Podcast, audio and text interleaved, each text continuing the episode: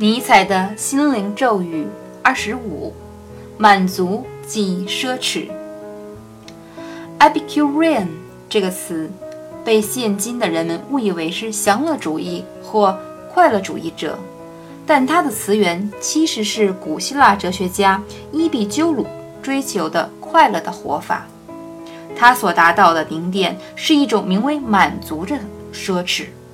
然而，这种奢侈所需要的东西并不多，即一座小小的花园、几棵无花果树、少许奶酪、三四位朋友。只需这些，他就能过得很奢侈了。